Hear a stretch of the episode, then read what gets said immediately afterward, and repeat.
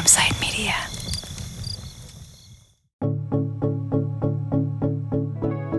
From almost the very beginning of my journey into the worlds of Robert Chambers and Rick Thompson, I've been trying to get in touch with a guy named Monroe Elms. Monroe seemed like he might be able to offer an inside account.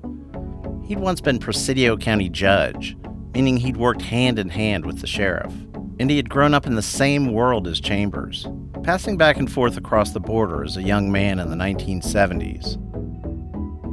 I knew Monroe was still in the area, living somewhere way out in the country, but I just couldn't find him. Then I mentioned my frustrations in passing to one source, Martha Stafford, the school teacher who remembered Marfa as the epitome of small town America, and she gave me an email address. It turned out she was Monroe's ex wife. Monroe responded to my email right away. He wrote, I believe that I know more than most people about these two men. Then he added with almost a boast, than anyone in West Texas. A few hours later, my field producer Ryan and I arrived at Monroe's small stucco bungalow.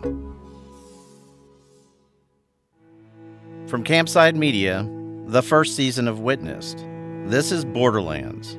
I'm Rob D'Amico, Chapter 4 The Door.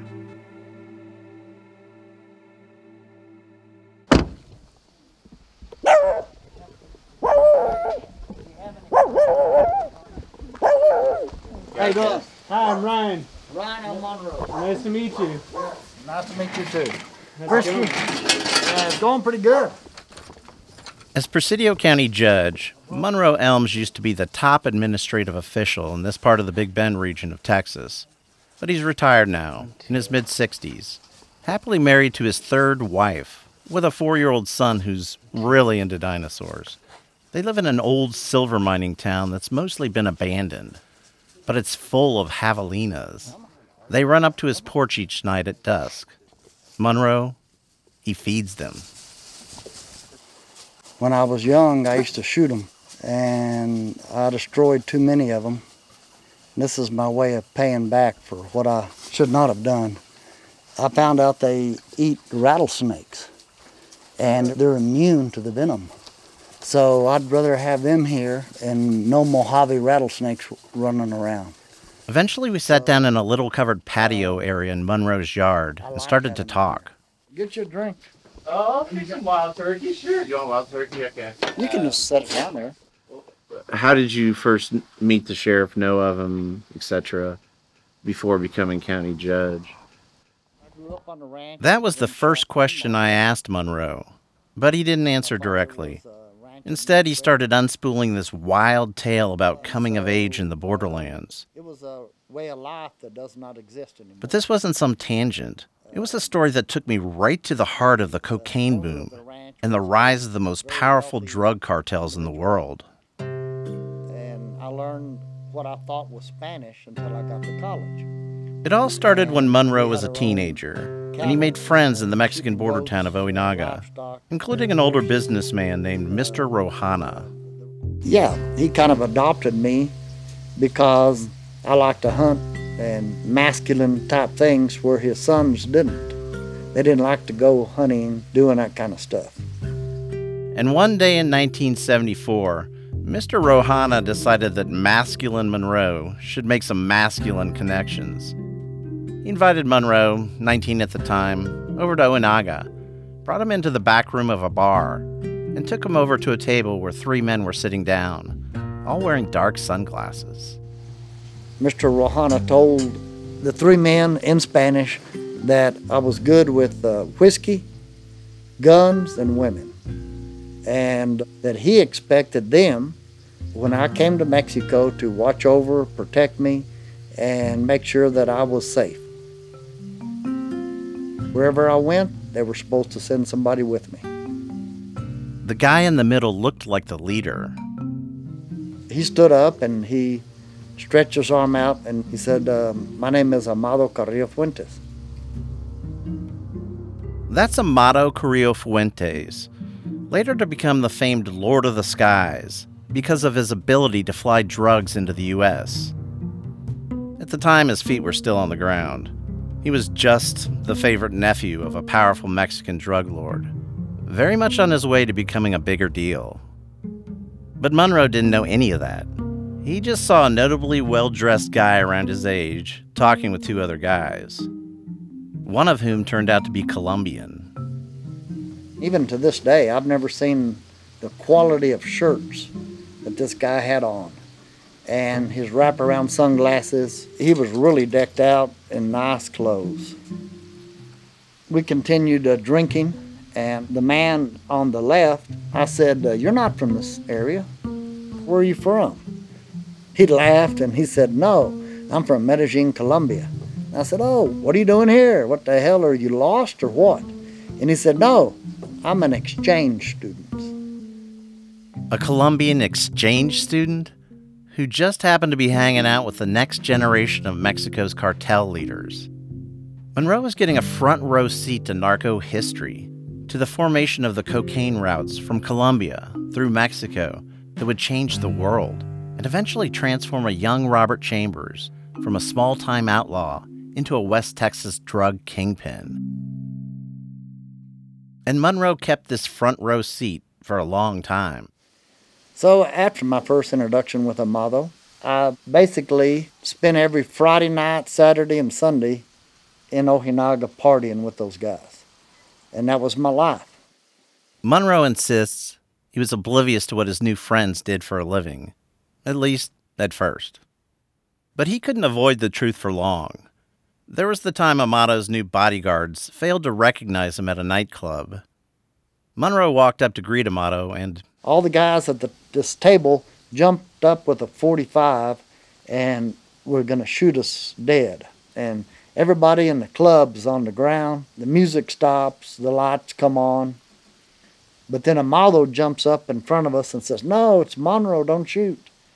And if that hadn't tipped Monroe off on Amado's line of work, there was the night Amado introduced Monroe to his mentor, Pablo Acosta, the Ojinaga Fox, the biggest drug lord in the area.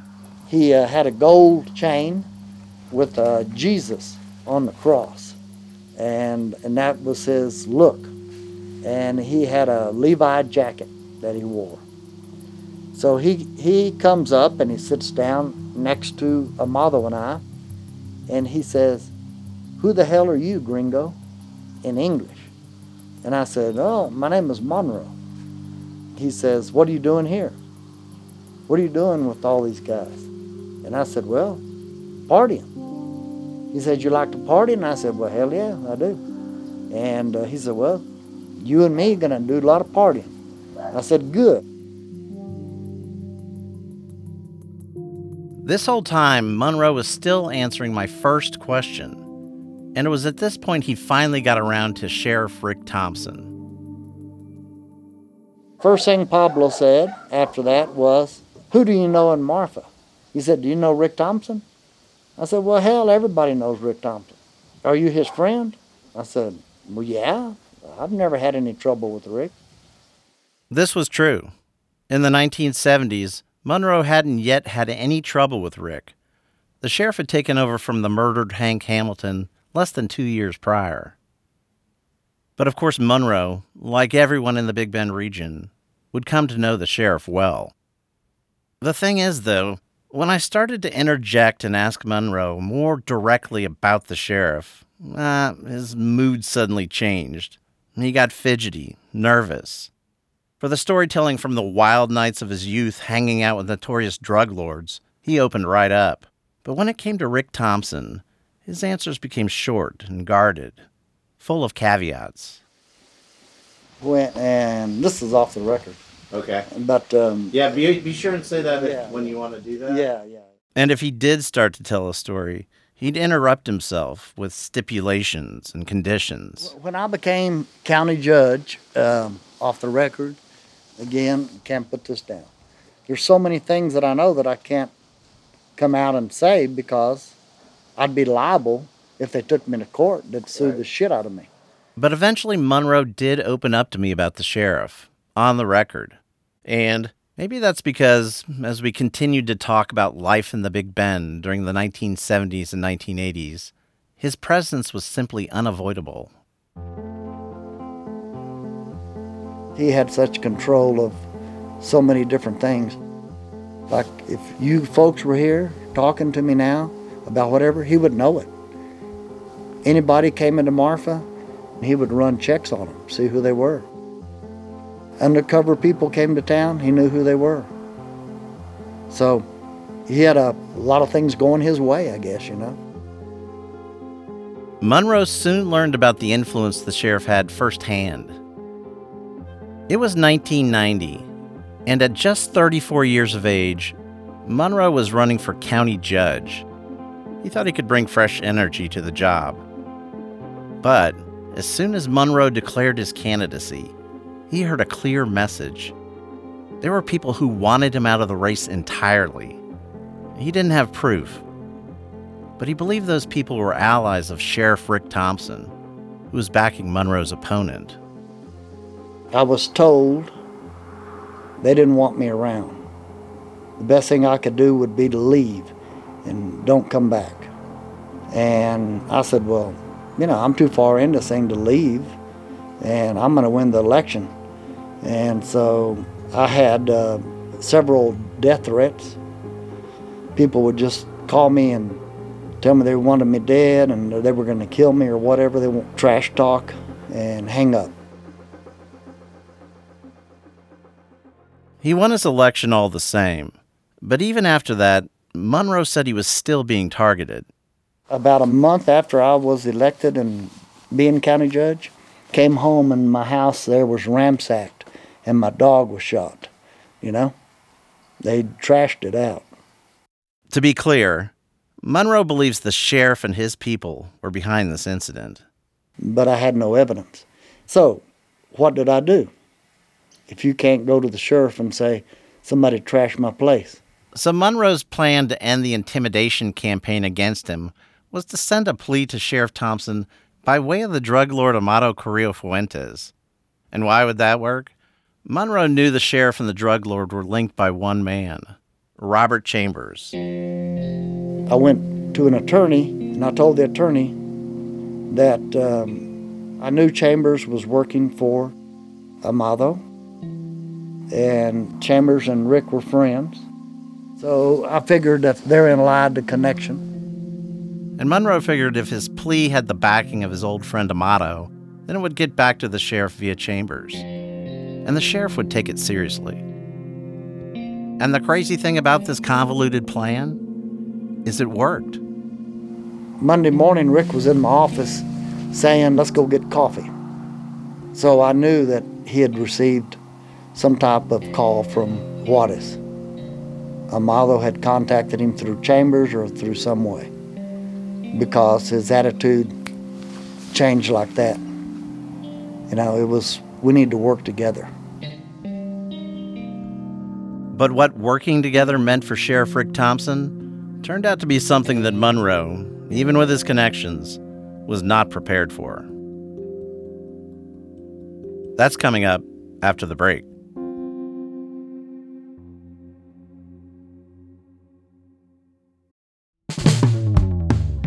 Days are getting longer, the weather's getting warmer, and the last thing I want to do is stand over a hot stove but I still want to eat well. And that's where Factor comes in. Factor's chef crafted meals are ready in two minutes. That's right, two minutes. No shopping, no prepping, no cooking, no cleaning up, which means more time to get outside and live your life. Every week, you'll have 35 restaurant quality meals to choose from, plus more than 60 add ons to get you from breakfast through dinner. You've got wellness goals? Terrific. Factor's got you covered with options like Calorie Smart, Protein Plus, Keto, and Vegetarian. Or maybe you just want to eat a healthy diet. Factor meals are made with premium ingredients, they're dietitian approved, and again, they're ready in two minutes. That's all the nutrition and none of the hassle. Try it for yourself. Head to factormeals.com slash witness50 and use code witness50 to get 50% off your first box plus 20% off your next month. That's code witness50 at factormeals.com slash witness50 to get 50% off your first box plus 20% off your next month while your subscription is active.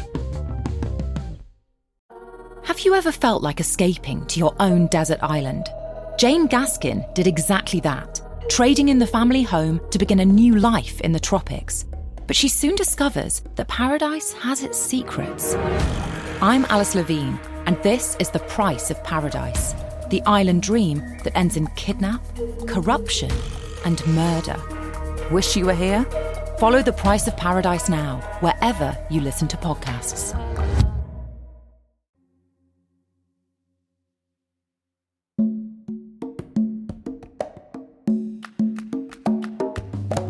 When I went back and read old newspaper stories on Sheriff Thompson, there was another law enforcement officer whose name kept popping up. A lead investigator for the DEA named Dale Stinson. And when I started asking about him, people like Rod Ponton, Robert Chambers' old lawyer, made it clear that Dale had a specific reputation. Some federal law enforcement guys like that realize that they're there to hold the line and sort of make a presence and do what they can. And some people think they can win the war on drugs. And at the time, I think he was one of those. He was a true believer he was going to keep fighting the war on drugs. I wanted to meet that true believer. And eventually, I did. All right. So, Dale, one thing I noticed who is that behind you? That's Clint Eastwood. You don't recognize him? That's a Magnum, the most powerful handgun in the world. Dale, like Rod Ponton, is one of those guys whose office walls are kind of a monument to their lives, lined with memorabilia, photographs, tchotchkes. And in Dale's office, Clint Eastwood was one of the hardest things to ignore. He's grimacing at you while sticking a pistol in your face on a poster for a Dirty Harry movie. The series about a vigilante cop pursuing his own brand of justice when wimpy bureaucrats and weak laws aren't up to the task. Do you feel lucky? Why do you have a picture of uh, Dirty Harry on your wall? Just for old time's sake, I've got a picture of uh, Kiki Camarena on the wall up there, too, the Time magazine cover. The man on the Time magazine cover would play a key role in the lives of some of Monroe's friends in Mexico and in the story of Robert Chambers and Rick Thompson, because his life and death had a colossal impact on the whole story of the war on drugs.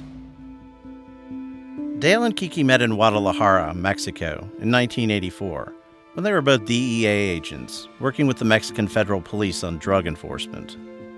We had an operation going on that where we were trying to identify the heroin labs and the marijuana grows. We used to travel around Mexico and try and find organizations and labs and grow fields and things like that. Together, they saw firsthand how drug trafficking from Mexico into the U.S. was booming. They were making this big change. They were not only being a transportation company for the Colombian cocaine cartels, they were actually owning a part of that. And it was in 1985, shortly after Dale headed back to work in the U.S., that Kiki disappeared. U.S. Drug Enforcement Agent Enrique Camarena disappeared two weeks ago in Guadalajara. According to U.S. officials, there are indications that he was investigating Mexican officials on the take from drug traffickers. Despite close cooperation with Mexico in the past to combat drug trafficking, U.S. officials say in this case the Mexican government should have moved more quickly. Mexican police found Kiki's body wrapped in a plastic bag. He had been brutally tortured, then murdered. The death rocked America. It was like the politicians had suddenly woken up to just how brazen and violent Mexican cartels had become. Dale was assigned to Operation Leyenda, which would eventually discover that corrupt Mexican officials and police, at the direction of cartel bosses, were behind Kiki's murder. The Reagan administration started to put serious pressure on the Mexican government to clean up their act, and they demanded arrests. Infighting erupted between the cartels.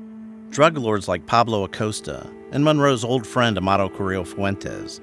They had multiple targets on their backs. So did their deputies. So did a lot of Mexicans in the drug trade. But of course, the drug trade wasn't controlled exclusively by Mexicans.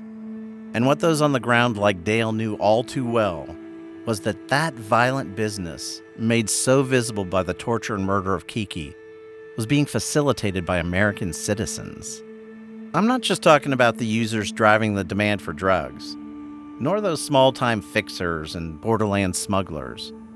I'm talking about the individuals with power, pulling all the strings. And unlike most higher profile Mexican drug lords, those American individuals, they could often operate without arousing suspicion. Back when Dale was working in Mexico, he used to hear rumors about someone in America called La Puerta, which means the door. This person, this door, they decided which drugs entered through their stretch of the US border and which drugs didn't. I'd heard little snatches of conversation about La Puerta in Guadalajara. There was a guy, uh, one of the comandantes, Jose Benavides, commandante of the Mexican Federal Judicial Police, and he he joked around about La Puerta. But who was La Puerta? Dale didn't know. Maybe it was all kind of a myth, a personification of a complex process, not a real person. Or maybe it was one person, a powerful person. That was about all Dale really knew. And he wasn't the only one hearing about this character. In the Big Bend region of Texas, other people were hearing about La Puerta too, except there was no ambiguity about who they were talking about. Jack McNamara, the local gadfly journalist who published the NIMBY News, he'd heard the stories. I knew one person who worked in Brewster County was a native of Presidio, and she said that in school, the kids called the sheriff La Puerta, the door. The sheriff of Presidio County Rick Thompson was La Puerta. That's exactly what Thompson was. Thompson had connections in the U.S., and he had connections in Mexico. And Rod Ponton, Robert Chambers' lawyer, he was hearing the same things.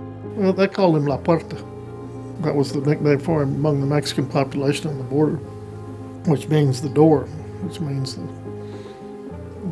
smuggling had to go through him or you got in trouble. More after the break.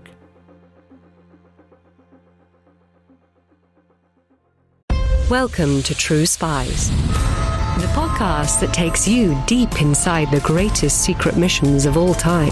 Suddenly, out of the darkness appeared Bin Laden. You'll meet the people who live life undercover. What do they know? What are their skills? And what would you do in their position? Vengeance felt good. Seeing these people pay for what they'd done felt righteous. True Spies from Spyscape Studios, wherever you get your podcasts. In the 1970s, John Todd burst onto the evangelical scene with a shocking tale. He claimed to be a former witch involved in a then unheard of secret organization called the Illuminati and urged Christians to prepare for a violent world takeover. First of all, the number one weapon in everybody's home should be a 12 gauge pump shotgun. Hear the amazing story of one of the originators of the modern day conspiracy theory. From Magnificent Noise and Sony Music Entertainment, this is Cover Up The Conspiracy Tapes.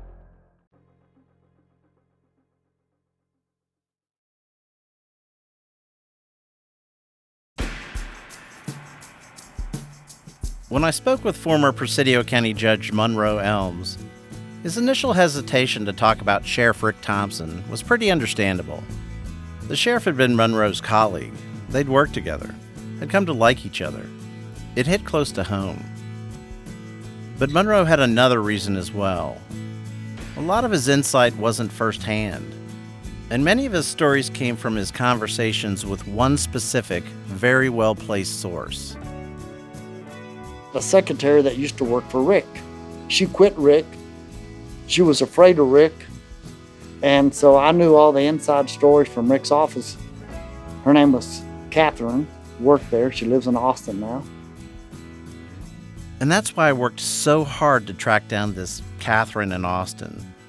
I had to if I was ever going to understand how the sheriff really operated, away from his law and order persona. Because Catherine, who went by the name Kitten Love back then, was the sheriff's secretary in 1991, the most fateful year of his career, when he was at the peak of his powers. And soon I would find out this Catherine remembered everything. Hello, Hi, may I speak to Catherine? this is she. Hi, Catherine. This is Rob D'Amico. I'm a journalist in Austin, Texas here. Uh-huh. I- I'm trying to reach the Catherine that used to go by Catherine Johnson and lived in Marfa. Oh, this is she. Oh, okay. When I first dialed Catherine's number, I was excited, in reporter mode, chasing down yet another possible lead in a story where there were seemingly infinite leads to chase down. But hearing her voice, suddenly it dawned on me. I already knew Catherine. Got Hey, Rob. Yes, Rob, are you uh, are you Rebecca's ex-husband? I am. I'm Catherine from Nannies from the Park. Oh, yeah. This is so funny. Long story short, my ex wife used to run a nanny agency in Austin, and Catherine was one of her best nannies. In fact, she used to babysit my own kids. When I was babysitting your daughter, Piper, I told her this whole juicy story. she was going, Really? So we started talking again. My name is Catherine Palmera, and I live in Austin. I have uh, 200 plants, over 200, and seven kitty cats. What I'm about to tell you today is one of my stories. I have a few others. Catherine lives a pretty quiet life now, but her first few decades were an adventure. She protested the Vietnam War in Washington, organized benefit concerts with Willie Nelson in Austin, rubbed elbows with rock stars in San Francisco, even stumbled into the middle of a coup in Fiji. So in the summer of 1988, she decided she was ready for something slower. Age 35, with a young daughter, she moved back to remote, small town Marfa. It was somewhere she'd lived before. Her mother's family were longtime ranchers. She didn't have a job lined up, so to make ends meet, she did temp work substitute teacher, cashier at a feed store. Then one afternoon at a local festival, she was approached by the sheriff. And he was sitting at a picnic table, and he motioned for me to come over. And I sit down, and I did. And he said, How are you doing, dear? And I said, Well, not wonderful. not great. I can't find a job. Nobody will hire me. And uh, he said, Well, and he looked at me and he said, Let's see what we can do about that. Thompson hired her to be his secretary, and although Catherine was initially grateful for the work, her experience at the sheriff's office meant any positive feelings didn't last too long. From the very first moment that I walked in, the pranks started. And uh, the first one was um, I got to my desk and I looked down, and there was a, a set of pictures. And there had been a terrible, terrible car accident. It was a head on collision, and it killed an entire family. And the pictures were really, really, really gruesome. And you know, I sat in a very tiny room with all these men, and um, I think they expected me to scream and cry and run out the door. And I didn't. I just asked, Do you want me to start a file on this? Catherine says this kind of bullying continued throughout her time in the sheriff's office. It could be anything from the deputies accusing her of stealing office supplies to graphically discussing their sex lives in front of her to get a reaction. But Catherine says the sheriff didn't engage in this kind of behavior himself. He had a different troubling personality trait. He seemed to crave information and the need to control it. It started from the ground up. I mean, all the way down to a marriage that was in trouble and who, who were the partners seeing and that sort of thing, because that could lead to something else. So he knew everything. But he really wanted to know, um, you know, who was coming and going, who was saying what, where people were going. This went well beyond law enforcement intelligence gathering. Like, Catherine remembers how once there was a new deputy in the department, a guy she thought was an honest, hardworking, and savvy cop. He would go into detail and do a whole um, investigation, a proper investigation. And he saw things and he would put them in his report and they'd come up and Rick would edit it and I was to to uh, to rewrite it and retype it before it went to the district attorney. So Rick wasn't just monitoring what was going on when he found something he didn't like. He'd make it bend to his will. In this case, he'd rewrite reports because, Catherine alleges, he wanted them to be totally clean, no outstanding questions, no ambiguity. Every last fact wrapped with a bow, saying what he wanted it to say. And Catherine alleges the sheriff manipulated information in other ways too. When he wanted something disseminated or he wanted to start a rumor or he wanted something disputed or he wanted a uh, distraction of some sort. There were three women in town, and these three women um, were gossipers. They were his friends, and he would go and visit with them. And he'd sit down and he would leave the office and say, Well, I'm just going to go take care of that. And I got to to know what he was doing and he would go and visit them and drink a cup of coffee and sit down and he'd plant whatever he wanted to into these women's ears and and he knew it would be rolling in the streets like wildfire in a matter of hours. It was like Twitter, early Twitter. And if controlling the gossip of small town America sounds kind of innocent, well, in Catherine's telling, the sheriff's apparent manipulation of truth took more sinister and serious forms down at the sheriff's office. I got into this evidence room with Rick, and he was shaking these papers, you know, just shaking them. And he said, Okay, here's what we got to do. I got to find something that matches this description. It was marijuana. And he said, We got to put something together that look that matches this description. What Catherine is alleging here, just to make it perfectly clear, is that Sheriff Thompson was staging his evidence.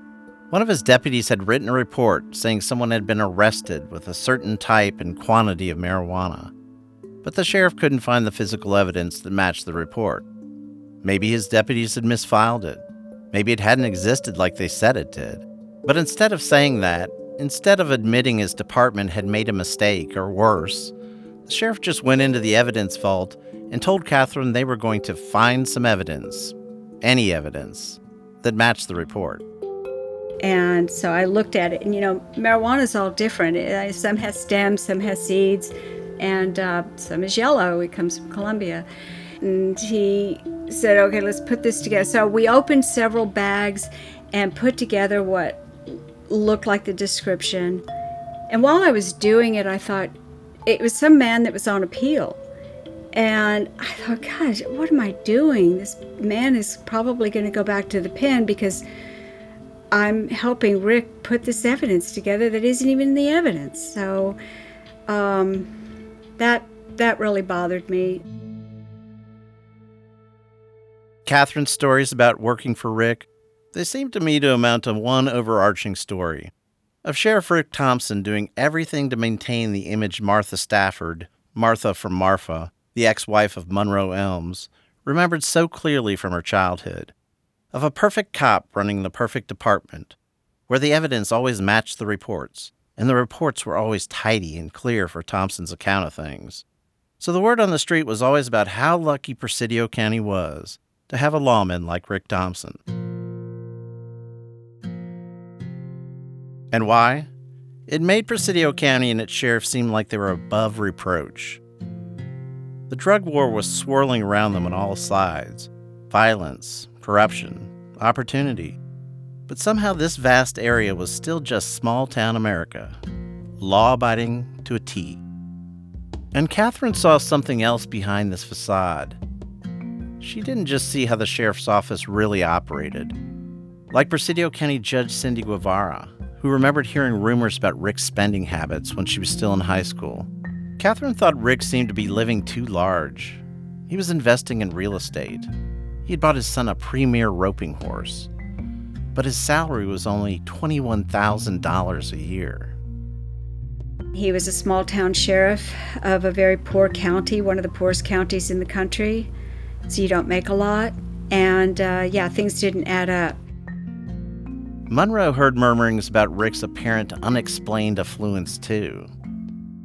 I never pay attention to um, cowboy hats. I grew up with them all my life, and a cowboy hat was a cowboy hat. And so um, Rick and I came here to have coffee. My ex wife, she said, Have you ever seen Rick's hat? And I said, Well, I see it every day on his head or whenever. She said, I looked at it, it's a 100X Stetson. Do you know what a 100X Stetson costs? They're very expensive hats. And so everything he had was very expensive. And so I guess he was subsidizing it in a different way than I was, you know. But how was Rick Thompson getting all this extra money? Well, during her time working at the sheriff's office, Catherine got a pretty big clue, only she didn't realize it at the time. But in retrospect, it's impossible to ignore. You see, when I mentioned earlier that Catherine had lived in Marfa earlier in her life, I was talking about back in the late 1970s. And during this period, she'd made friends with a charismatic local bad boy, a self proclaimed outlaw, Robert Chambers. They would party together back in his wild Marfa days. And he'd come into Marfa and bring his mountain lion. Yes, Robert's pet mountain lion again, Miko. And um, uh, we'd sneak him in on a bottom floor hotel room. And we'd sneak him in, and there'd be a bunch of us in there. And one night, I guess we were all making too much noise, and uh, somebody complained, and the management came, and we had to hide the mountain lion in the bathroom. Of course, by 1991, this friendship might have seemed to some like ancient history. But Rick Thompson, the sheriff who knew every last thing that was happening in his county, he hadn't forgotten about Catherine's connection to Robert. And so a top deputy made one thing very clear to Catherine when she started working there. I was told not to uh, have anything to do with him. I wasn't allowed to see him or go out with him or hang around or whatever. And I was restricted. I, I was very, very restricted. I'm sure my phone was tapped the entire time. Why was the sheriff so skittish about Catherine talking with Robert? Well, Robert was an informant for law enforcement, including the sheriff. But this seemed to go beyond controlling contact with a key source. It was almost like Catherine might learn something if she got talking to Robert. A different connection the sheriff desperately wanted to keep hidden. Catherine quit her job after eight months, in August 1991. She hated what she saw as the constant harassment, and she was creeped out by the seeming paranoia of the place. So she never had a fuller picture of what was going on. But someone else did Monroe Elms. By the fall of 1991, Monroe had won his election and was sitting as a county judge. By now, Sheriff Thompson had decided that actually he could work with him. And maybe because of that, the sheriff felt like it was time for Monroe to learn how power in the borderlands really worked. Because one day, the two of them were alone in Thompson's truck, talking about their jobs and families. And then. Rick told me in our conversation um, Look, Monroe, don't you understand that the good guys need to be in control of the drugs? I just want to repeat that. The good guys need to be in control of the drugs. What Monroe is saying here, what he's alleging, what he claims to remember verbatim, is that the sheriff was implying, well, really flat out saying, that law enforcement needed to be involved in drug smuggling. And I feel like it's worth reminding you here Monroe Elms is the former top administrative official in the county. He has a good reputation in the area to this day. He's never had a run in with the law.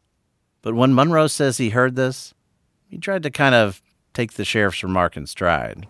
And um, he said, well, that I should be on his side and, and join their organization or have a mentality that that these there's certain people that are going to get drugs and there's certain people that are going to supply drugs and shouldn't the good guys and that's what he said the good guys supply them and i told him i don't care who supplies them i don't want to have anything to do with it period that wasn't my forte in life Monroe, though, he wasn't going to report Thompson.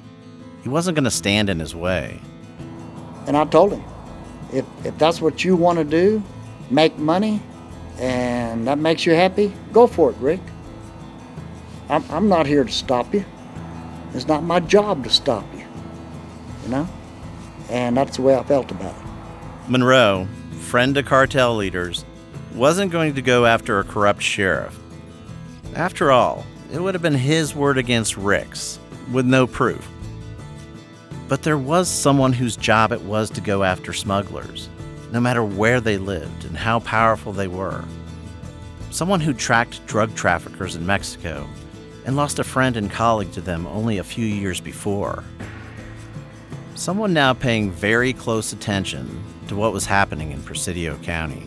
We were drowning in drugs at the time, and they were ramping up, and uh, we were trying to do what we could. That's next time on Borderlands.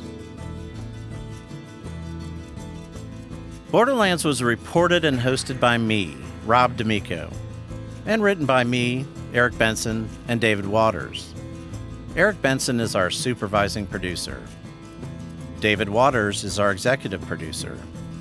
At Campside, the executive producers are Josh Dean, Vanessa Grigoriadis, Adam Hoff, and Matt Shaer. Our field producers are Ryan Katz and Travis Bubenik. Our associate producers are Leo Schick and Lydia Smith. Fact checking by Alex Yablon. Special thanks to Rajiv Gola and Ashley Ann Krigbaum. Scoring and sound design by Ian Chambers, and Rod Sherwood is our engineer. Original music by Julian Lynch. If you enjoyed Borderlands, please rate and review the show on Apple Podcasts. It helps other listeners like you find the show. And make sure to subscribe or follow the show on Apple, Spotify, or wherever you get your podcasts.